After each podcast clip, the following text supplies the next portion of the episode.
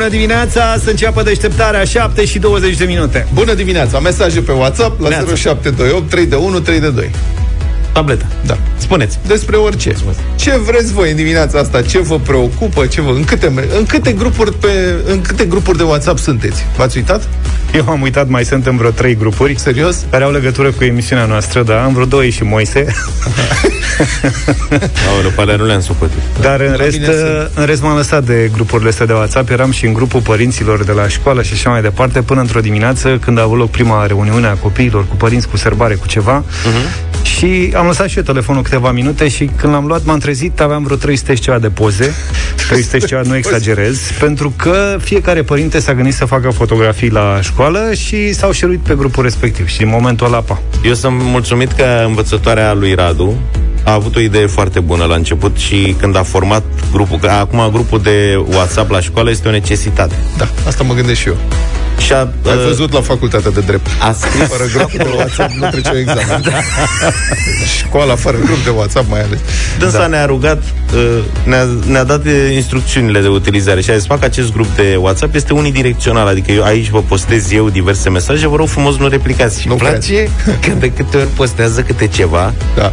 gen ce au mai făcut copiii, ne informează câte ceva, ne spune ce trebuie să aducă la școală, ne pune o poză cu ei, nu știu ce. Bă, sunt câte doi, trei care nu poate să se abțină. Și scriu, mulțumesc, foarte frumos. Gen, da, sunt micile mari. Bravo, De-astea, doamna. Știi? Vă mulțumim, extraordinar. Dar sunt doar câte doi, trei, știi? Da. Restul... Restul... Și nu-s mereu aceiași. Eu Eu am sunt- urmărit un pic, știi? Eu sunt mama lui Dănuț și voiam să vă spun felicitări, doar atât. Da, nu, gen- genul ăsta, știi? Da, dar uh, altfel uh, se comportă... Da. Eu am uh, WhatsApp-ul l-am dat pe... Nu mai are, primesc nicio notificare de la el sonoră. Da, Deci nu mai, l-am închis cu totul. Înainte asta închideam răspunzi așa grupurile pe rând. Da. Eu da, dam notificări sonore la nimic. da, nu mai am Nicio nici eu. aplicație. Singura notificare sonoră este că sună telefonul și nu e pe site. Exact, și la mine la fel. Pentru că nu se mai putea altfel. Eu am o problemă cu... Uh, uneori sunt băgat cu forța în niște grupuri. Da. Adică știi cum e, că ești băgat în grup. Da. Și mi-e rușine să ies. Băi, Mă simt stânjenit să ies, știi? Așa Că e. De obicei ies noaptea. adică, adică noaptea. Când mă trezesc eu la 5 și un sfert, știi? Dar să nu nu merge. bage lumea de seama că ea dacă apucă să scrie acolo, nu prea se vede dimineață. se vede, dar da, scrie. mai poți trece cu vederea. Știi că ești mai cheaun dimineața, dacă e în plină zi, așa te vede lumea, știi? Așa e, ți-e rușine să Băi, da, voi, ști- evident că nu știți pe toți. Adică eu am- sunt, m-am uitat în dimineața asta, sunt în vreo 10 grupuri de WhatsApp și presu, pretind că îi cunosc pe toți de acolo, în sensul că știu numele. Da. Dar nu știu dacă sunt aceleași persoane. Cu unele nu zic niciodată nimic. Înțelegeți? Sunt, da, silent Eu partners. Am citit o întâmplare zilele trecute, un domn din Statele Unite a descoperit că persoana denumită Tăticu în grupul de WhatsApp al familiei nu era Tăticu deloc. Era un străin.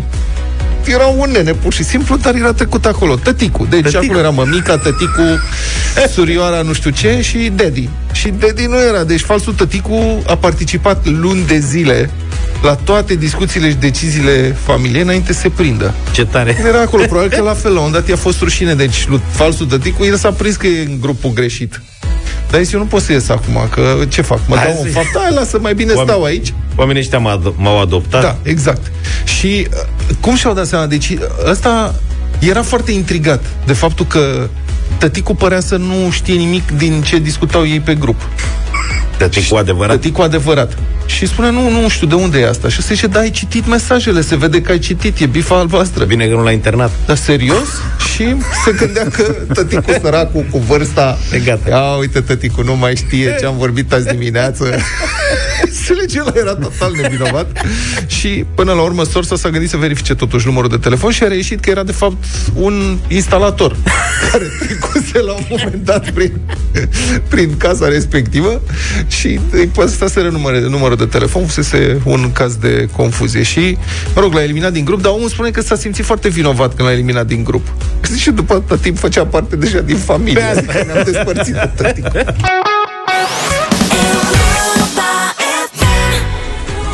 Ce mai face domnul Enrique? Uite-l că l-ascultăm cu piesa asta de 20 de ani. Nu e, asta nu e vina lui, mă. Un europarlamentar român propune ca umblarea la kilometrajul mașinilor second hand, atunci când le vinzi, adică dat înapoi ce umblare, nu știu ce, să fie considerată infracțiune la nivel european. Și ăștia care fac asta să ajungă la pușcărie. Și serios, dacă știu pe cineva care s-ar putea împotrivi, în afară de ea care dau înapoi kilometrajul. Păi e înșelătorie. Da, e înșelătorie. Dacă e să o judeci la rece. Da, Vlad Gheorghe, europarlamentar USR. Eu uh-huh. votez pentru. Deci uh-huh. dacă se poate, da, am ales asta, să se facă asta. M-am săturat. E plin de șmecherii în tranzacțiile cu mașini. Și există comunități active în care se caută cum să mai șmecherim fraierii și sau să șmecherim sistemul dar de fapt, cum să ne otrăvim pe noi? Am găsit pe un domn, citesc acest mesaj. Și dacă știți șmecherii în domeniul auto, vă rugăm să ni le spuneți. La pe Dar WhatsApp. în afară de asta cu kilometrajul, Da, că asta fiți deja atenți. e cunoscută. Salutare, zice acest domn. Nu o să-i dau numele, l-am găsit pe un grup de pe internet, uh-huh. ceva de Volkswagen, nu știu ce. Am și eu nevoie de niște informații, întreabă acest domn. Situația e nașpa. În urmă cu un an și ceva a picat filtrul de particule. La mașinile diesel, paranteză, la mașinile diesel, mai noi, mă rog, de fapt, de ani și ani de zile, există un așa numit filtru de particule, al cărui rol este să oprească noxele. Uh-huh. Noxele care sunt eliberate în atmosferă și care ne îmbolnăvesc de tot soiul de boli foarte grave și nasoale. Uh-huh. Deci el are un rost, de aia este acolo. Bun, revin. Domnul spune așa, i-a căzut uh, DPF-ul, filtrul de particule. Am ales varianta cea mai ieftină și neortodoxă de anulare DPF, adică el și-a anulat filtrul ăsta de particule. Practic nu mai există. Se poate anula din soft, fizic, nu contează. Mă rog, l-a anulat. Recent spune, s-a gripat motorul. Adică s-a stricat și am fost nevoit să-l înlocuiesc cu unul similar luat din dezmembrări. Doar că am probleme la ITP. În cartea mașinii e seria de la vechiul motor, trebuie mers la rar, zice, ca să-mi actualizeze informațiile din cartea de identitate. Doar că dacă la rar îmi face și text de noxe, noxe, o să constate că am filtrul de particule anulat. Întrebarea mea e, cum procedează rar? Îmi face o verificare completă ca să știu dacă mă prinde sau nu. Deci, atâta muncă să șmecherești sistemul ca să eliberezi mai multe noxe în atmosferă mergând cu mașina cu motorul schimbat, fără filtru de particule, ca să-ți îmbolnăvești copiii și să îmbolnăvești și copiii din jur. Probabil și dânsul- toți oamenii. Deci cea mai ieftină variantă. Asta e. A și spus Să îmbolnăvească oamenii? Dar da, și spus pe el că e nu l-a neortodox. interesat altceva decât prețul, probabil. Și a zis, am, mi-am rezolvat problema, Da, dar e auto, adică practic îți bați singur cu el în talpă, adică Nu s-a mai gândit. noxele alea se duc în aerul pe care îl respiri și tu, nu toți doar cei alții. care fac, iau mașinile alea cu kilometrajul dat înapoi și așa mai departe vechi, nu se gândesc la chestia asta, ci doar la faptul că plătesc mai puțin. Da. Mă rog, oamenii care iau mașini cu kilometrajul dat înapoi, eu cred că oamenii nu știu că este, adică poate au o bănuială. Dar nu te duci să își cauți asumă una cu decizia. kilometrajul dat înapoi. Băi, deci e cu kilometrajul dat înapoi, vă rog frumos, aș vrea una special de asta. Nu, dacă tu ai vrea să fie chiar, adică îți dorești să fie chiar kilometrajul ăla adevărat acolo.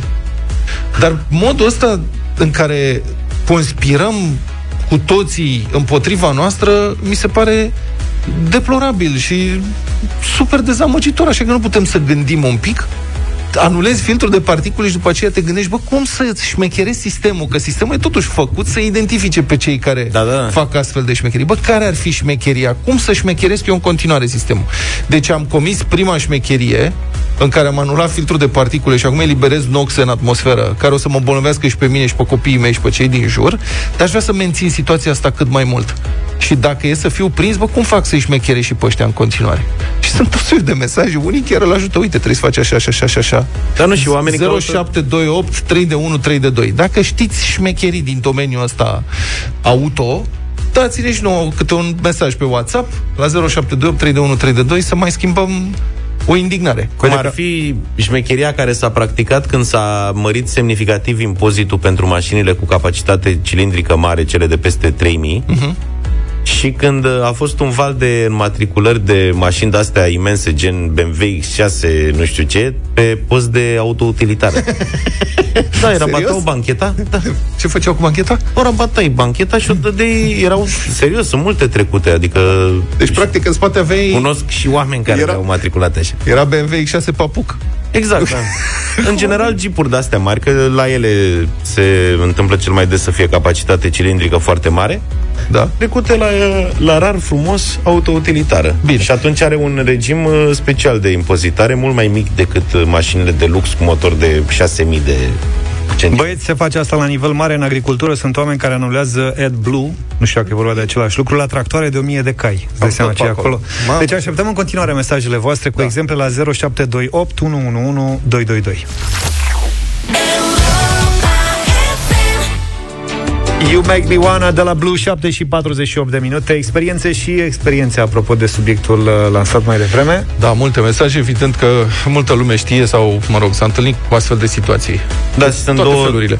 două teme majore. Mulți oameni spun că sunt constrânși să facă asta cumva pentru că această piesă costă foarte mult, 1000-2000 de euro. Da. Pe de altă parte, ne scrie Romeo din Iași, care spune, de exemplu, că anularea de PF costă 100 de euro, lucrarea prin care anuleze această uh-huh. piesă, pe când demontarea, regenerarea și montajul la loc costă 200 de euro. Deci că, practic, econ- economia este meschină, e de doar 100 de euro. Uh-huh. Deci cam, ai- cam aici se învârt uh, discuțiile între faptul că o piesă nouă costă foarte mulți bani și atunci oamenii preferă să o anuleze și varianta asta în care ar exista niște firme care regenerează DPF-uri de astea pentru doar 100 de euro în plus față de cât ar costa să o dezactivezi. Iată. Hai să ascultăm și niște mesaje Hai. Șmecheria pe care o știu eu este vedeți-vă bă de treabă și respectați legile. Că după aia iară vă văd în piață într-un 10 august luând gaze și o să ascundă ăștia totul din nou. Da, am, în- am înțeles. Băi, da, principiul e, da, să respectăm legile întotdeauna e cel mai bine, dacă se poate. Bună dimineața, băieți! Jmecheria cea mai simplă și cea mai sigură este suta de lei în talon. A, nu știu. Nu cred că mai funcționează. Eu Mai merge ultimele, asta? eu ultimele des când am fost la RAR, nu știu voi, Da. uh, în două din ultimele trei vizite mi-a fost blocată mașina de RAR. E asta e Păi așa. așa, stai, da, da, Frână. da Pe, pe motiv Aia, că ce? Aia lila? Amândouă. Dar nu are nicio relevanță. Dar Așa. de ce ți-a fost blocat? Ei blochează prin, mi-au explicat uh, oamenii de la RAR, ei blochează prin sondaj. Aleatoriu. Aleatoriu. Mașini ca să verifice că a fost făcut corect ITP-ul și ci că sunt foarte serioși, adică nu merge cu... La rar, din câte știu eu, nu. Știi? Adică nu merge la rar. La, Da. la atelierele Păi nu, de, de ITP, ITP ce te mai vorbesc. Nu, de ITP, nu de rar. De ITP. Ah, păi tu te duci Am la zis că ITP, rarul- fii atent, te duci la ITP și uh, rarul știe ce mașini fac ITP-ul în momentul respectiv. Și într-adevăr, e, rarul poate să spună, ia stați așa că vreau să verific. Asta, asta. E foarte Prin sondaj. neplăcut pentru client că mai stai, după ce ai stat acolo, mai stai încă vreo oră până vin Aha, Inspectorii. inspectorii. da. da. Dar uh, asta se întâmplă la final, când el îți scoate abțipildul ăla să-ți uh, sigileze uh, constatarea Eu ITP-ului pe știu- talon, Da. atunci rarul poate să dea sistemul, bum, mașină blocată, rămâneți în 30 de minute, vin un echipaj. Și atunci știu- asta cu suta de lei își asumă un risc foarte mare cei care fac ITP-ul pentru... Eu știu pe cineva care acum câțiva ani a dat, acum câțiva ani, nu știu cum e situația acum, a dat în București Da. la un atelier de ăsta ITP, avea o mașină veche pe care voia să o înmatriculeze și a dat ca să treacă. A dat, nu mai știu, adică mi-a zis omul, nu știu, puțin a dat. O notă de trecere. Da, 100-200 de lei, ceva de genul ăsta. Depinde și Deci, cât de, da, cred că pentru abateri grave nu-și riscă nimeni uh, atelierul de ITP și licența aia pe care, pentru că, repet, sunt suficient de frecvente controlele astea. În schimb, uite, ne scrie cineva o șmecherie mm. referitoare la noxe. Zice că se folosește un furtun lung și se parchează în apropiere un alt autoturism, dar în afara razei vizuale a computerului. Furtunul se atașează la această mașină și astfel se obține ITP-ul, iar la o testare corectă spune el că ar fi probabil respinse circa, circa 60% din hârburile morții de pe șoselele Asta e ca la fotbaliști unde dă proba altcineva, nu? Asta... Ceva de genul. Hai să mai ascultăm mesaje. ia.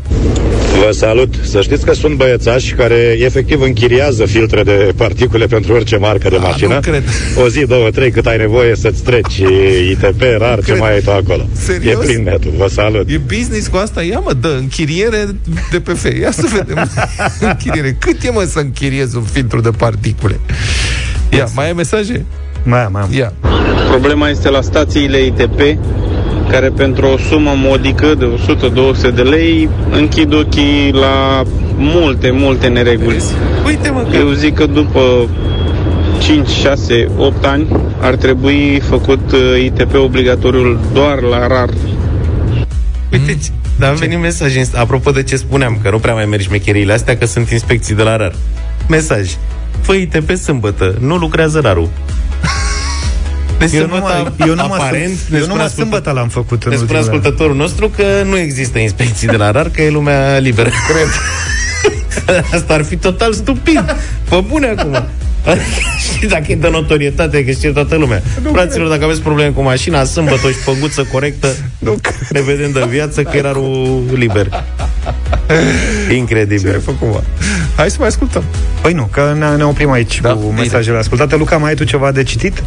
Nu asta zice altcineva, zice că e posibil să lucreze, dar oricum în, în regim redus, că sunt extrem de puține șanse să fie blocată mașina și să se facă... Ia uite, dacă, nici dacă mergi după ora 16 nu vine rar, ne spune cineva. Păi dacă de... e, e foarte plauzibil Deci sunt că soluții. Sunt, sunt, prin instituție de stat, Băi, suntem- se lucrează la program. Noi în țara asta suntem foarte creativi să ne furăm singur căciula, nu vi se pare? Foarte creativi suntem. Vezi cum s-au găsit soluții? Deci s-a, s-a, s-a implementat chestia asta. Poate veni rarul oricând să te verifice. Dar Da. sunt și excepții. Dar nu, nu cred. Cum nu se poate? Da, mă, tot felul, ce nu e adevărat, ce la Gorj lucrează non-stop rarul ne zice cineva. Vezi? Altcineva spune, mie mi-a dat jos filtrul de particule chiar la reprezentanță. Mă, Mă, înțelegi? Adică nu s-a dus Ah, la vreun... s-a dus la reprezentanță. Filtrul ăla nu le-a despre zis care... asta. Exact. Păi, asta e clientul nostru, stăpânul nostru. Corect. Păi, Mulțumim Eu pentru min- mesaje. E o minciună, eu am fost blocat sâmbătă în Arad. Deci, da. ca deci... să informăm corect publicul, se corect. pare că rarul funcționează și non-stop și sâmbătă. Dar mulțumim uh, foarte frumos pentru zecile și zecile de mesaje care vin pe tema asta. Practic facem emisiunea împreună, așa cum se cade.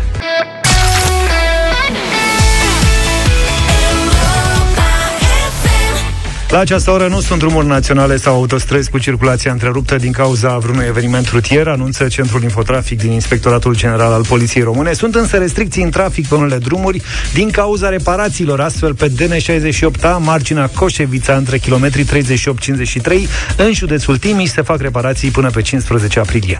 De asemenea, până la finalul lunii mai, pe autostrada A2 București-Constanța, între kilometrii 11-17 și 27-33 se circulă deviat pe- de pe sensul către București, pe sensul către litoral.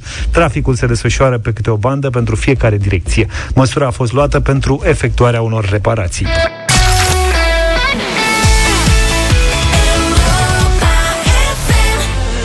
I Love My Life, o super piesă frumoasă, frumoasă de la Robbie Williams, 8 și 11. Bucureșteni, vi se pregătește ceva? Deci, bucureștenii care n-au prins un loc de parcare pe lângă bloc de la primările de sector Așa. S-ar putea să aibă o surpriză foarte neplăcută în perioada următoare, mai precis o surpriză de 6720 de lei pe an pentru un loc de parcare administrat de compania municipală de parcări. Că în București sunt șapte companii care administrează locuri de parcări. Nu e nicio glumă aici, adică nu e vreo exagerare. Sunt Așa. șase primării de sector și o companie municipală. Și Da. alea de la ADP costă cât costă ele 100 de lei pe an și mai e și compania municipală care administrează și ea locurile. Deci, e vorba despre bucureștenii care locuiesc în așa numita zonă întâi de tarifare a capitalei, care cuprinde, printre altele, Parcul Cismigiu, zona aviatorilor, sau chiar timpuri noi, înțeleg? Dar se poate și mai rău de atât, 8640 de lei pe an pentru cei care locuiesc în zona centrului istoric. Nu sunt, nu sunt invenții, sumele chiar astea vor fi. 8000 și ceva de lei parcarea pe un an. Cum s-a ajuns aici? Începând cu 2018, compania municipală Parking București a început să identifice și să organizeze zonele în care bucureștenii, riverani sau nu, parcau fără să plătească nimic. Deci locuri de parcare care nu aparțineau de ADP-uri și lăsai mașina acolo și era ok. Până acum au fost identificate și înregistrate aproape 20.000 de locuri de parcare și în funcție de zonă, tariful variază aici între 2 lei jumate și 10 lei pe oră. În centru, centru, acum în București găsești loc de parcare uh-huh. fără probleme, că e 10 lei pe oră și nu mai parchează, sau puțin mai parchează de la 10 lei pe oră. Pentru cei care chiar locuiesc în zonă și nu au altundeva unde să-și lase mașina, compania municipală oferă posibilitatea achiziționării unor abonamente la preț aparent preferențial, reduse cu 1000 de lei de la 8000. Culmea ridicolului, locurile de parcare administrate de primările de sector, prin ADP-uri, care se află uneori lângă, adică sunt în fața casei, sunt astea de la compania municipală de 8600 de lei pe an, în spatele blocului sunt câteva de la ADP. Alea costă 100 de lei pe an. București, zona parcului Cismigiu, mă aflu pe o stradă cu sens unic, pe stânga și pe dreapta sunt parcate mașini cât vezi cu ochii. Recent, pe această stradă au apărut mai multe panouri galbene pe care scrie Parcare zona 1 tarifare, luni vineri între orele 7 și 23, 5 lei pe oră. Întrebarea mea e ce fac cei care locuiesc în zonă și care practic își lasă mașina în fața blocului fără să încalce vreo regulă de circulație. Nu de alta, dar în stânga și în dreapta mea sunt două blocuri cu șase etaje, unul văd care și mansardă și la parter amândouă au spații comerciale. Cam așa e și ceva mai încolo. Mă gândesc că oamenii care locuiesc aici ar trebui să își poată lua un abonament ca să economisească niște bani. Conform site-ului companiei municipale Parking București, aflată în subordinea primăriei generale, riveranii din zona 1 de tarifareș își pot rezerva un loc de parcare pentru 6.720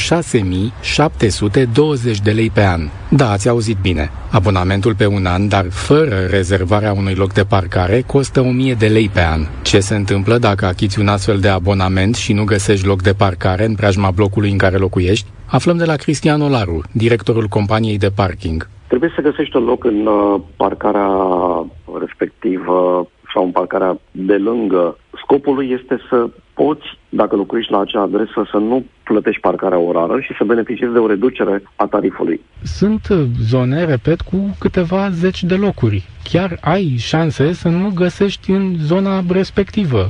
Fiecare locuitor din zona respectivă știe dacă îl ajută sau nu acest abonament de riveran. Este o opțiune, nu este obligatoriu să fie cumpărat. Bun, nu ești obligat să îți iei uh, abonamentul respectiv, dar unde parchezi până la urmă dacă ești riveran? Noaptea și în uh, sâmbătă, duminica și sărbătorile legale, parcarea este gratuită în București. Pe site-ul dumneavoastră scrie că e gratuit între 23 și 7 dimineața. Eu n-ajung neapărat da, acasă la ora 23, ajung mai devreme. Nu toate parcările au programul gratuit între 23 și dimineața. Problema e că în zona parcului Cismigiu și nu doar acolo sunt foarte puține parcări de reședință ieftine, administrate de primăriile de sector. Rezervarea unui loc de parcare prin ADP uri de sector costă în general mai puțin de 100 de lei. Așadar, de vreo 67 de ori mai ieftin decât fix același serviciu oferit de compania municipală. Din acest motiv, cei care nu au putut niciodată să închirieze un loc de parcare de la primăriile de sector se simt discriminați. 6720 de lei pe an, fără a-ți rezerva locul. 6000 pe an. Sau 1000 de lei dacă nu vă rezervați locul. Ca să poți să parchezi. Dar dumneavoastră aveți unde să o parcați în momentul ăsta? Nu, e o bătălie pe locuri de parcare. Eu parchez în fața porții pe care scrie parcare interzisă. Nu pot să o bag în curte, că dacă o bag în curte nu mai pot să ies. Și cei care stau la blocuri în zona aceasta au locuri de la ADP? Cum e? Nu, nu, nu. Aici nu există locuri de parcare. Niciunul? Nu. E cum de Dumnezeu. Știți cât o să coste pe an de acum încolo parcarea? 1000 de lei fără loc. Mai fac și ei bani la buget, probabil. Asta ar fi singura explicație. Și cu loc este 6700? 6000 la eu. nu vă permiteți? Nu, nici nu mă gândesc. Deci interviul ăsta trebuia să-l faceți înainte de a se pune aceste păi, plăcuțe. Știa băiatul ăsta. Uitați, pentru riverani 6720 de lei cu rezervarea locului. Cine a dat o companie municipală? Da. Nu știu, chiar e prima dată când aud acum la dumneavoastră această aberație. Care parcare? Că nu e nicio parcare, ce o să parcheze? Da, pe stradă. Da, da, da. Foarte interesantă observația doamnei. După înființare, compania municipală administra 8.000 și ceva de locuri de parcare. Se întâmpla în 2018, dar acest număr a tot crescut și în prezent, locurile de parcare care țin de compania primăriei generale au ajuns la aproape 20.000.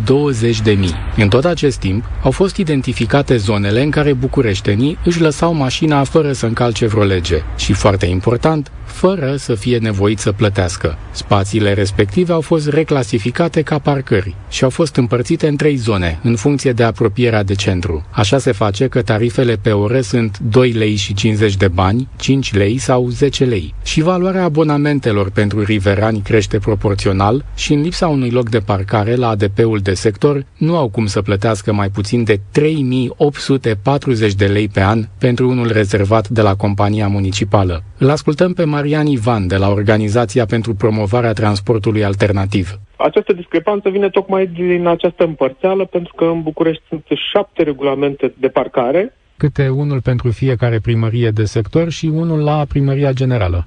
Exact. Mai grav este că în continuare primarul capitalei nu a anunțat, sau cel puțin public nu a anunțat, intenția de a face un regulament uh, unitar la nivelul întregii uh, capitale și în continuare, cel puțin uh, cei de la sectorul 1 dădeau înainte cu lucrul la un regulament nou Tarifele pe care vi le-am prezentat au fost aprobate în septembrie 2019, dar vor fi puse în aplicare la scară largă, începând cu jumătatea lunii martie. Ca să vă faceți o idee, primăriile de sector au în administrare aproape 220.000 de locuri de parcare. Compania municipală va ajunge până la sfârșitul anului la 30.000 de locuri. Ca termen de comparație, în București sunt înmatriculate 1,4 milioane de mașini, așa că un sistem unitar și echitabil de taxare este foarte important pentru amenajarea altor locuri de parcare.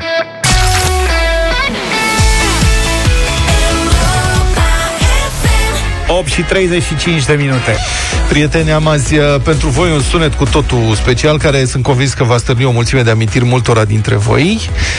Azi știți, suntem înconjurați cu toții de aplicații de muzică. Putem găsi orice melodie la calitate foarte bună în câteva clipe, pe Spotify, pe YouTube, pe iTunes bogații și așa mai departe. Mulți dintre noi însă am crescut în niște timpuri în care muzica era mult mai rară sau foarte rară și atunci când o găseam totuși venea de obicei în condiții tehnice foarte proaste. Adică pe discuri zgâriate sau deformate sau pe casete cu bandă și fonată și așa mai departe sau, foarte important, pe undele scurte ale postului Europa liberă. În vremea comunismului, Europa Liberă nu difuza doar programe politice, difuza și muzică. Metronom era cea mai cunoscută emisiune muzicală a acestui post. Eu, unul, și sunt convins că nu sunt sing- singurul, cred că și printre voi sunt uh, oameni care urmăream cu religiozitate Metronom.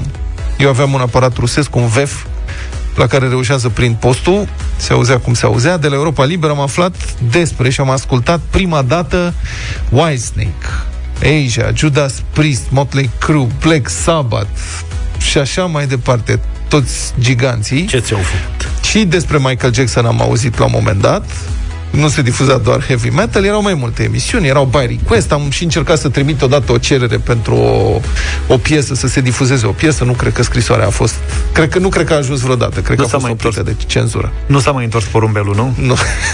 Bun, v-am promis un sunet, anume, unul dintre ascultătorii îndârjiți a emisiunii noastre, Andrei Sabo, mi-a trimis o înregistrare din topul Metronom de la Europa Liberă, așa cum se recepționa în România că asta este atmosfera importantă ca să retrăim felul în care ascultam atunci muzică. Uh-huh. Deci Andrei a făcut înregistrarea pe un radio, mi-a spus, un radiocasetofon Mono Philips în 1987 a făcut înregistrarea. În septembrie 87, mai precis, la microfon Andrei Voiculescu, care i-a succedat uh, unui DJ mult, mult mai faimos în România, mai cunoscut, Cornel Chiriac. Deci Andrei Voiculescu prezentând din München locul 3 din topul săptămânal și la 1000 de kilometri departare în România Mii de ascultători cu urechea lipită de difuzare visau la ziua când vor putea călători liber și cine știe poate și ajunge la un concert Whitesnake. Uite așa se prindea muzica în România în vremea comunismului. Iar în următoarele 4 minute 30 de secunde, cea de-a patra piesă de pe fața întâi a albumului Whitesnake. Album ce figurează săptămâna aceasta în topul LP-urilor pe locul 3, în coborâre de pe locul 2 de săptămâna trecută. Acest album s-a vândut în Statele Unite ale Americii până la ora actuală și el în 2 milioane de exemplare. Piesa Here I Go Again figurează în top de 12 săptămâni, locul 4 săptămâna trecută, locul 4 și săptămâna aceasta în staționare și se menține ca bestseller. Albumul grupului Whitesnake are ca număr de catalog 31.117.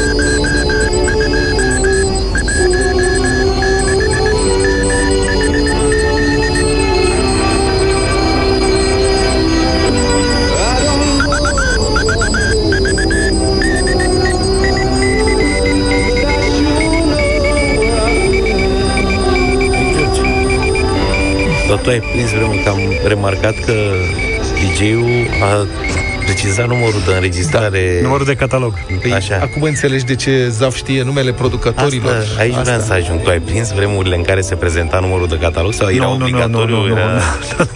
Au ei niște N-am prins. defecțiuni. N-am prins, dar uh, în vremea respectivă când nu găseai foarte multe informații, te legai de absolut orice. Da. Dar să știți interesant că uh, nu detaliul sunt, ăsta. Adică nu sunt adăugate niciun fel de efecte. Așa se auzea muzica la Asta Europa era Liberă. sistemul de bruiaj, Da, practic. și așa. Nu, era pe unde scurte sunt. Mm, uh, eu zic că erau unde- bruiate. Nu se erau bruiate, undele radio se reflectă în ionosferă, vin, sunt interferențe de frecvență. Uite, hai să mai ascultăm un pic.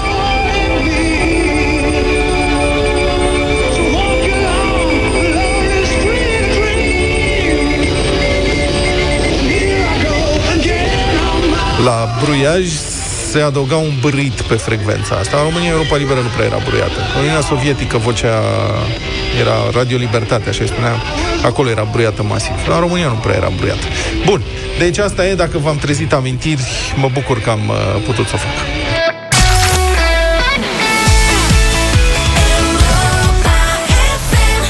John Secada sau John Cascada, cum îi mai spuneam când eram uh, puști, Just Another Day am ascultat. Dacă e vineri, e zi scurtă. Deșteptarea României. Dar nu și pentru Cătălin Striblea și ascultătorii uh, noștri. Astăzi, de la 1 și un sfert, Deșteptarea României, o emisiune în care voi, ascultătorii, intrați în dialog cu invitații Europa FM și a lui Cătălin Striblea, care este în direct cu noi. Bună dimineața, Cătălin! Bună dimineața, dacă e vineri, poți să fii sigur că ediția e mai lungă decât de obicei, sau decât e la România în direct, că așa se întâmplă, că vin telefoanele și având și invitați stăm mai mult de vorbă. Azi o să vină Andreea Esca, spun de la bun început. Da, da, da, da, da. Ne-am Bună dorit seara, foarte România, tare bună să- seara, București! da, chiar, o să, chiar cum ar fi să facem treaba asta? Uh, vorbim pentru că e săptămâna, știi, minunată cu femeile care primesc flori și declarații de dragoste și așa mai departe. O să vorbim despre, de fapt, cum arată realitatea unei femei în România.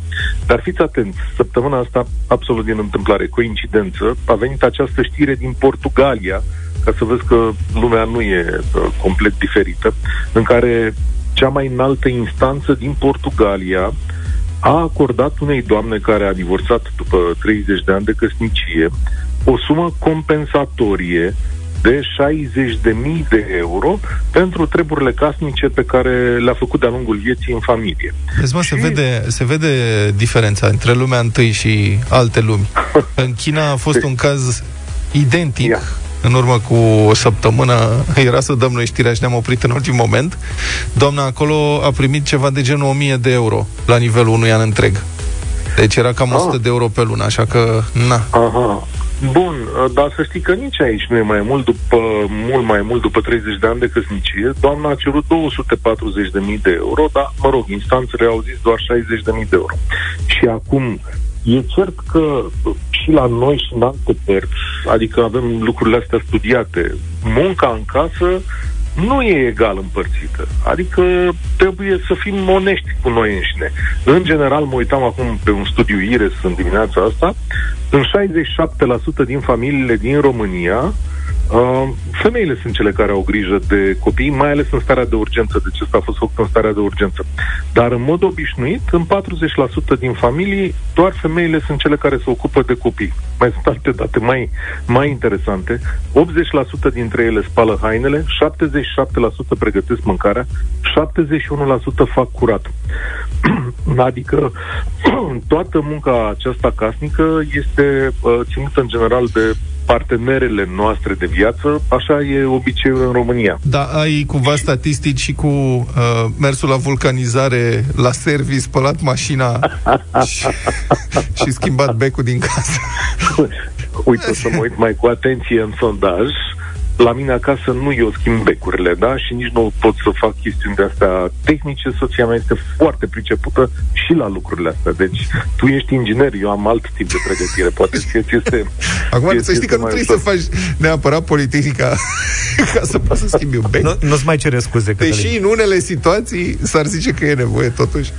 Da, uh, acum știi că lucrurile sunt mai complicate. M-am uitat pe câteva povești, pe câteva mesaje. Uite, de exemplu, în starea de urgență s-a întâmplat întâmplat un lucru foarte interesant. Uh, multă lume muncind de acasă, unele doamne au fost puse și de fapt familii au fost puse în situația ca unul dintre părinți să aibă mai multă grijă de copiii care au rămas acasă în timpul școlii, mai ales copiii mici, și uh, celălalt partener să se ducă mai mult la muncă. Unii au trebuit să-și înjumătățească numărul de ore la slujbă sau chiar să renunțe. Și uh, la un moment dat cineva a pus o întrebare și zice, domnule, dar de ce soțul dumneavoastră se duce uh, la muncă și dumneavoastră ați rămas acasă cu copii? Păi el câștigă mai mult și nu ne permitem ca să pierdem salariul lui. Și m-am uitat iarăși pe statisticile astea, pe studiile astea pe care le avem. În majoritatea familiilor din România, bărbații sunt cei care câștigă mai mult, dar și la locul de muncă, acolo unde sunt parteneri egale, adică fac aceeași muncă, femeile sunt plătite cam cu 10% mai puțin. Deci asta e o statistică pe întreaga Românie. Uh-huh. Și, uh, în general, colegele noastre câștigă mai puțin decât bărbații pentru că așa e așezată România. Ori eu astăzi despre asta vreau să vă invităm să vorbim la început de martie, dincolo de flori și dincolo de îmbrățișări, bomboane și alte lucruri frumoase pe care ni le spunem în perioada asta. Așadar, o să vă întreb așa, printre altele, uh, la voi în familie cine câștigă mai mult? El sau ea? Dacă ar fi de o renunțare la serviciu, cine ar trebui să renunțe? El sau ea? La locul de muncă, simțiți că sunteți plătite la fel, apreciate la fel de către colegii voștri de muncă, v-au pus piedici și, în definitiv, care e cel mai greu lucru din viața și cariera unei femei din România. Și apropo de asta vreau să vă spun că printre mesajele pe care le-am primit, dincolo de lucruri la care sigur te-ai fi așteptat, întrebarea aceea care spune mereu aveți de gând să rămâneți însărcinată, am auzit un mesaj care m-a pus așa pe gânduri că nu m-am gândit niciodată la chestiunea asta uh, ne-a spus o doamnă singurătatea. Da. Mm. Și am rămas așa și am zis, Bun. mintea noastră e setată cu totul și cu totul altfel. Am înțeles că Tălin Striblea astăzi de la 1 și un sfert. Invitata uh, emisiunii este Andreea Esca. Să întreb și pe Andreea Esca, la ea în familie, cine câștigă mai mult, ea sau el? Ca să fie o deschidere da. frumoasă. Mulțumim, Cătălin, te ascultăm de la 1 și un sfert la Deșteptarea României.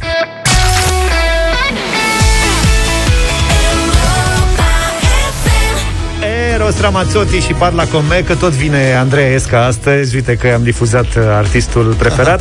Dragilor, scoateți uh, un creion și o foaie de hârtie, nu e extemporal, urmează culinaria. Da, i-a venit lui Vlad mașina de făcut orez, așa că intrăm într-o nouă eră, era pilafului la culinaria. Pilafului asiatic, nu orice fel de pilaf. Să știți, deci după o investigare care a durat 2 ani, de 2 ani am tot vorbit cu Luca despre mașina lui de făcut orez. Eu mă mir că ai reușit să ții mașină automobil, adică... Da, aia a durat 7 ani. Da, s-au, s-au schimbat câteva generații ale modelului. A, am urmărit și să, ia. să fiu sigur că este ce trebuie. da, deci am luat ăsta, Lice Cucăl, mașină de făcut uh, orez. Eu acum știu să fac... A? Noi uh, folosim litera L în loc de R da. uh, când vine vorba de uh, preparate Albitre. asiatice pentru că prietenii noștri asiatici eh, din România nu reușesc să pronunțe R și zic lață, olez. Eu am crezut și că asta... ne place foarte tare și am, foarte am, dragi. Am crezut că asta este o legendă până când am fost în gașcă în urmă cu ceva vreme la o mică cârciumioară chinezească, pe, vremuri, pe vremea când încă mai erau deschise. Da, aici de redacție. Ceva, da. Și am mâncat lață. Și a, da, a venit doamna chelneriță, care era chiar chinezoică, chinezoică da. și o rupea ușor pe românește, uh-huh. cred că o chema Elena sau ceva, că știi că și au nume românești. Da. Și am întrebat uh, și rața cu ce? Lața? Am făcut lața cu olez. Era să cădem sub masă. Și după aceea am avut foarte mult, o conversație foarte lungă despre lață, pentru da. că nu ne mai săturam să auzim povestind despre lața cu orez. Avem lață plăjită, lață da. pe plită, lață. Da, asta e. Deci mi-am luat mașina asta de făcut orez chinezesc și acum trebuie să fac ceva pentru orezul chinezesc și o să fac un pui cu curry, care e cel mai simplu pui de făcut ever. Și care, culmea, nu e chinezesc. Și care nu e indian. Da. E asiatic, e de pe acolo. Asiatic. Se mănâncă cu orez, cu orez basmati sau și mai pun cu orez jasmin, care este foarte parfumat și mie îmi place foarte mult, iar puiul care se ia un pui, se taie bucățele, se rumenește, se scoate pe o farfurie, după care se călește o ceapă și acolo se pun mirodenii, care este așa, ghimbir ras, chimion, turmeric, cari, uh, coriandru pisat, Rămas, praf de chili, obligatoriu. și, și asta se rumenesc 30 de secunde un pic, usturoi picat, deci arome straturi și straturi de arome. Și după ce mm, rumenești foarte puțin 30 de secunde asta, adaugi o lingură, două de apă, să se moaie, să facă o pastă și după aia pui o conservă de roșii, uh, puiul la loc, dai în clocot și adaugi iaurt. Și cu asta basta. Și faci mai cu iaurt? Pui, da, cu iaurt. Și praf de garam masala. Și asta este mâncarea. Ne, sunt cumva, nu știu, dacă e vreun parfum, vreo aromă la care sunt, de care sunt dependent, asta e de care nebunesc, adică când simt mirosul ăsta aș mânca toată oala. Și se pune în farfurie oarecum adâncă, într-o jumătate se pune cariu de pui, pe deasupra cine suportă frunzulițe de coriandru tocate. Mamă. Am găsit și frunzulițe de coriandru. Aici e o veș- veșnică discuție. Ione nu suportă coriandru deloc, deloc, Nasol. deloc. Eu mă nebunez după el. Și deci coriandru tocat pe deasupra și în dreapta orezul scos de la Lice Cooker, de la Da. mașina de făcut uh, orez și mănânci de plângi, nu te poți opri. Dacă ești șmecher, șmecher, mai pui cât- câteva picături de lime, pe deasupra ei un lime și storci. Dar încă o dată se face extrem de simplu și este foarte gustos. Și dacă îți place ananasul în pizza și aromele exotice duse la extrem, înlocuiești iaurtul cu lapte de cocos. Ah, ok, se poate face și asta, da, Mie îmi sigur. place căriu cu lapte de cocos, Da. la, adică eu fac practic numai cu lapte de cocos. Mai curry. dulce. Da. Și îmi place aroma aia de cocos de mor. Uite, în aș putea să combinație încerc. cu căriu, cu picant și cu coriandru. Da. Iar la picant, recomandarea e cât mai picant. Aici e cât îl ține pe fiecare balamaua. Știi că aia capsa, capsacina, așa îi zice, uh, substanța aia Așa, care, da. Aia declanșează, că de-aia ne place să mâncăm iute. Îți declanșează dopamină în Mhm. creier. Mănânci, te ustură, îți place și mai vrei și nu înțelegi de ce. Pentru că e un fel de uh, drog. Dar care, mă rog, nu are efectele drogurilor. Uh, re- Are efectul că Propriu bei o zis. navetă de bere și atunci da, și face merge cu, bine. merge cu bere rece. Bere rece mai proaspătă. Lager. Asta vreau Asta să spun, fac da. eu astăzi. Nu e rău. Nu? Poftă bună. Tu, Zaf, Tu ce mai omletă? zici, mă, George? eu că nu te mai zic apucat nimic, să eu fac o omletă, dar nu mai fac sâmbătă, o fac duminică, de asta e ușor diferită. Hai, lasă că am auzit că faci burgere, ai început să te diversifici. A, ușor așa din când în când, dar cine nu face burgeri? Acum serios. Cine nu face burgeri? Da, e cineva care nu face? Trebuie Băi, să aș- găsești doar carnea potrivită. Da, se găsește Și o chiflă corectă e bine să găsești. Chifla, fără chiflă, burger e pustiu. Exact, și vezi că sunt probleme în a găsi o chiflă cu adevărat cum trebuie. Da, da, dacă te duci în locul... Dar dacă vrei omletă, fii atent. Dacă A, nu găsești... cred. Dacă e tare asta. Mai îmi dă o omletă cu orez acum. Ia. Poți să Nu, pui îți dau- omletă și în burger, știi? Da, da, poți să faci Da, asta, sigur Faci o că mică da. omletă și o pui capac. Dar știi ce aș mânca acum, că a venit vorba? Un cheese burger. Nu, aș mânca, fii atent, aș mânca o ciorbă de... Care, cum se cheamă frunza aia roșie? Lobodă. Așa, o ciorbă de lobodă, mulțumesc frumos. Treasă cu Acă. ou. Am mâncat eu curând. Treasă cu ou, dar se poate face, face o omletă, o omletă tip tartă, Da. adică nu dai amestecată scrambled eggs, și tai fâșiile. Și pe alea le pui în Sau poți să uh, faci ciorbă. drențe de ou. Sigur că poți să faci drențe de ou, ou amestecat cu puțină Tu îți dai făină. seama că am plecat de la ce gătește colegul ăsta al nostru omletă, burger Nu, am și plecat, Zexburger și am ajuns la ciorbă de lobodă cu zdrențe. am plecat de la lața cu olez. Nu știu Ca de să ce, nu mai zic de lață. nu mai ții minte de la ce am plecat.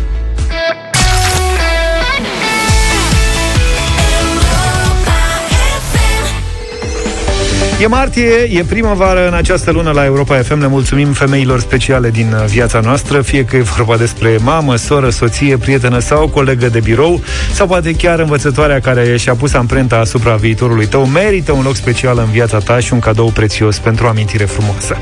Din acest moment ai 10 minute la dispoziție ca să ne trimiți un mesaj audio prin WhatsApp la 0728 111222 în care să ne spui cine este femeia specială din viața ta și să adaugi mesajul tău pentru ea. Cel mai inspirat, emoționant, sensibil sau inedit mesaj va fi premiat cu o bijuterie colier din aur Culto Forever Diamonds. Doar pentru ea, nu e așa?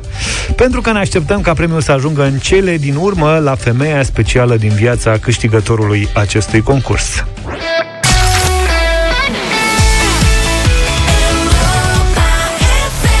Europa FM 9 și 22 de minute Avem bătălia hiturilor Să începem cu Luca! 18 grade maxima astăzi în București, probabil și mai mare în alte orașe ale țării. N-am fost foarte atent la Julie. Cert e că e o zi de vară, mi-e dor de plajă, mi-e dor de mare și mă bucur că în dimineața asta o să ascultăm oricum ar fi o piesă latino. Zic că e un moment foarte potrivit. Propunerea mea este Pedro Capo, Calma.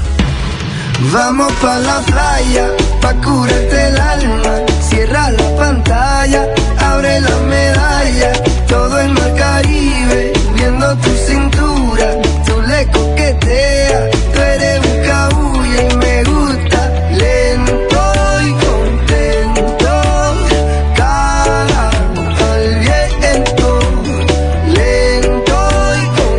0372069599 votăm astăzi piesa latino favorită pe care o vom asculta în continuare. Mie la piesa asta îmi place foarte mult. Bine, îmi place doamna care nu cântă Dar îmi place fața lui Nento, Nento Pedro care, care nu vine să crede ce fată i-au dat să apară în videoclip cu el. Iar te-ai uitat la videoclipuri? Mă rog, m-am uitat de câteva ori și l-am reținut pentru o viață, ce să zic. Am înțeles. La, la Enrique Iglesias te-ai uitat cu Desemer Bueno, sub la radio? Am crezut că ai remarcat că domnul Pedro are un ușor strabism. Da, pe la asta e strabis de la fată. Știi, vine să crede. La cântă spectaculos. Când vine vorba de muzică latino și ritmuri de genul ăsta, eu mă duc direct la Enrique Iglesias. Sube la radio e super hit și trebuie votat în dimineața asta. Trebuia să duci la Tasu. Cântă și Tasul?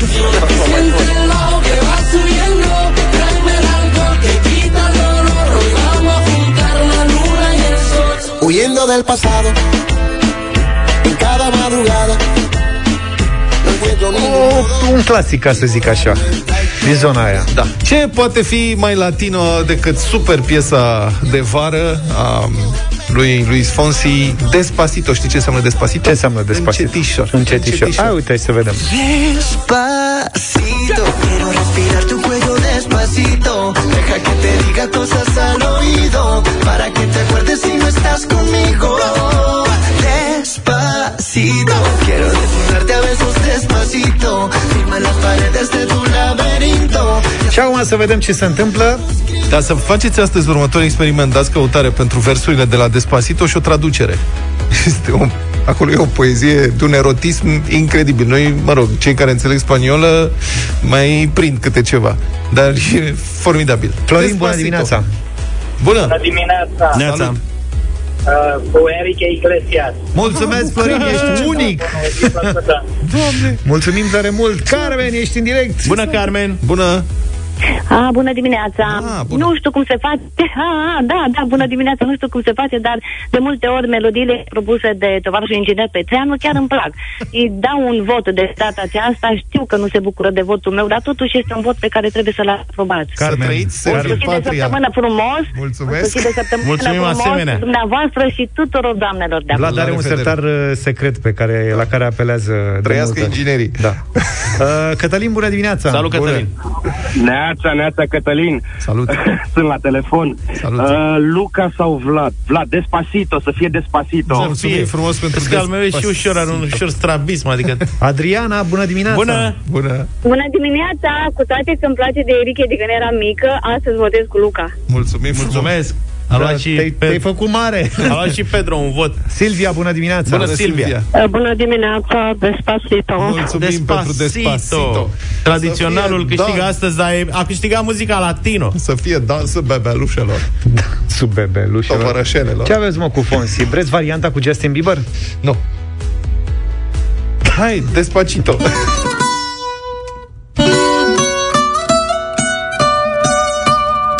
Ay.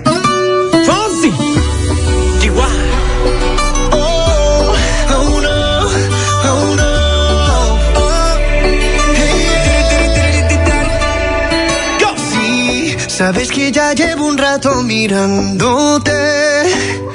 Tengo que bailar contigo hoy. Chihuahua. Vi que tu mirada ya estaba llamándome. Muéstrame el camino que yo voy. Oh, tú, tú eres el imán y yo soy el metal. Me voy acercando y voy armando el plan. Solo con pensarlo se acelera el pulso. Oh yeah, ya Ya me está gustando más de lo normal. Todos mis sentidos van pidiendo más. Esto hay que tomarlo sin ningún apuro.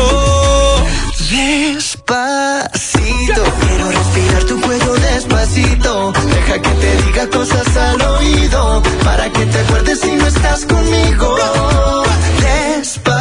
Quiero desnudarte a besos despacito. Firma las paredes de tu laberinto. Y hacer de tu cuerpo todo un manuscrito.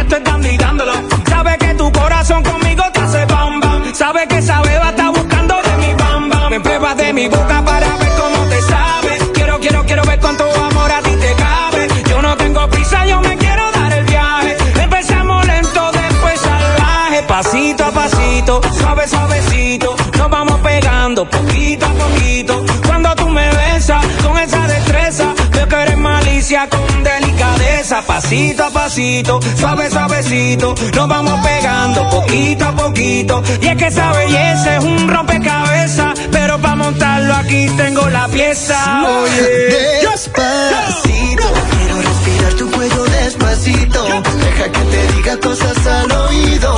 Para que te acuerdes si no estás conmigo. Despacito. Quiero desnudarte a besos despacito. Firma las paredes de tu laberinto. Y hacer de tu cuerpo todo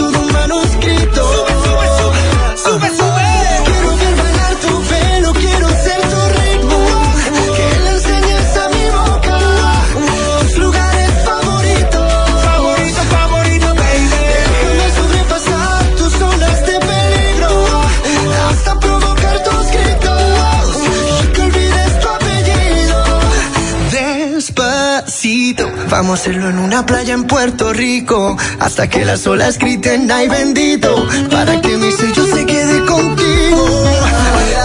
Pasito a pasito, suave, suavecito. Lo vamos pegando poquito a poquito. a mi boca lugares favoritos. Favorito, favorito. Pasito a pasito, suave, suavecito. Lo vamos pegando poquito a poquito.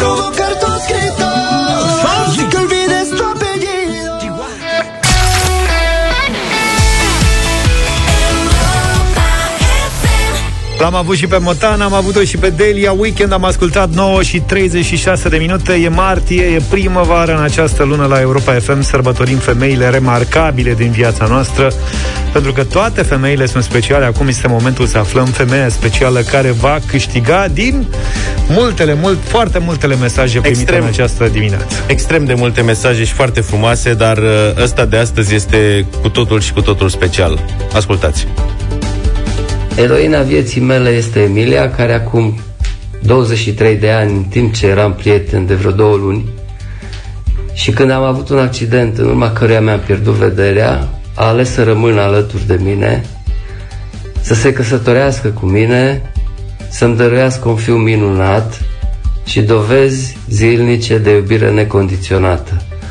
Mesajul meu pentru ea este următorul. Draga mea, îți jur că dacă aș putea să aleg din nou, să întorc timpul, n-aș ezita nici măcar o secundă să renunț la vederea mea pentru a câștiga fericirea alături de tine. Mamă, cum a fost ăsta este... E ceva...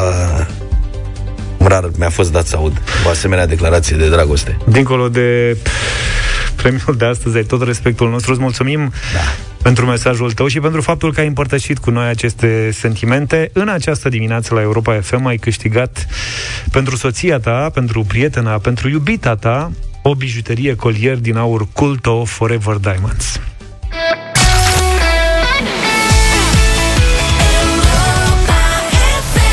9 și 48 de minute Madlena zilei în deșteptarea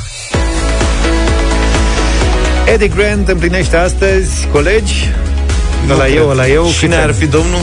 Eddie Grant, cum nu știi? Give me hope Joanna ah. Joanna Face 70. 73. 73, uite. L-am pus imediat după că l-ascultam la radio în bucătărie când eram mic.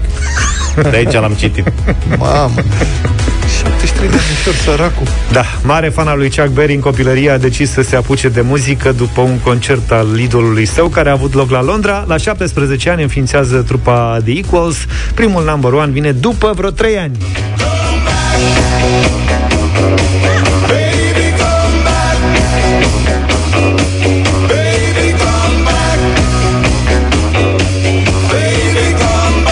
Era, foarte, era și foarte creativ. Am care și vertă, fii atent. Deci știa. La numai 23 de ani a suferit un atac de cor și a trebuit să stea un timp departe de muzică și de trupa sa, așa că a urmat o perioadă în care, în care a fost mai mult ce credeți că a făcut el dacă... A? Producător a fost. Producător. Iar ideea unei cariere solo a devenit uh, următorul proiect. În 82 se mută în Barbados, locul unde a compus și cele mai importante piese ale sale, Electric Avenue și Gimme Hope Joanna. Asta e. Acolo ai recunoscut? Da.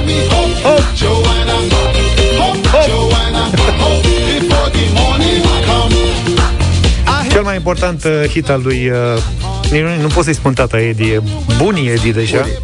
Rămâne I Don't Wanna Dance, a stat 3 săptămâni number one în Marea Britanie, e hit internațional, toată lumea îl știe și Eu cu am- asta încheiem azi. Eu am înțeles foarte bine asta, I don't wanna dance, eu am fost de partea lui întotdeauna. am simțit o apropiere așa, da, Da, filozofie da, între noi doi. Hai să ascultăm piesa la final. Cam atât pentru săptămâna asta. Cu deșteptarea vă întâlniți luni dimineață, puțin înainte de șapte. Numai bine, super Toate weekend! bune. Pa, pa! dance, dance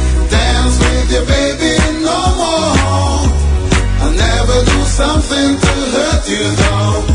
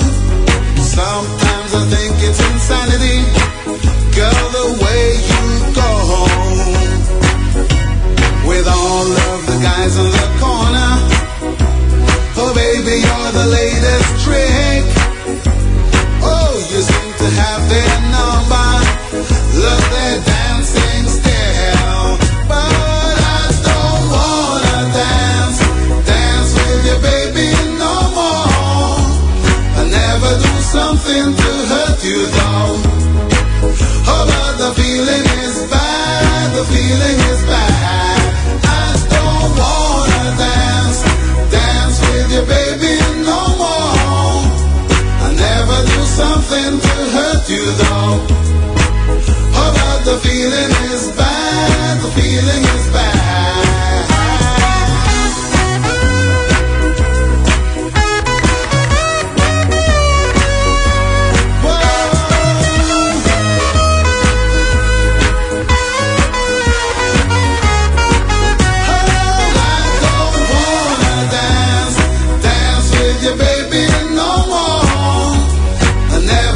something to hurt you though. Oh, but the feeling is bad, the feeling is bad. Baby, now the party's over for us, so I'll be on my way. Now that the things which move me are standing still. I know it's only superstition, baby, but feel your music, baby, that is that. Oh, I don't wanna dance, dance with you, baby, no more. I never do something to hurt you, though. Oh, the feeling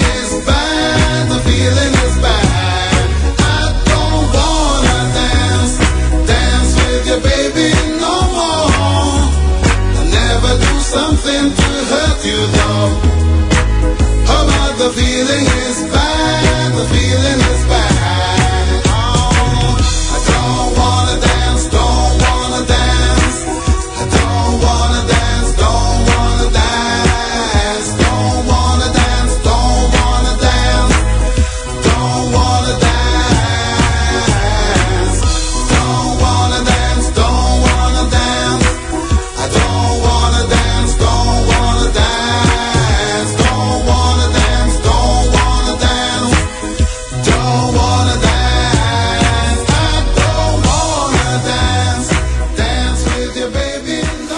Deșteptarea cu Vlad, George și Luca. De luni până vineri, de la 7 dimineața, la Europa FM.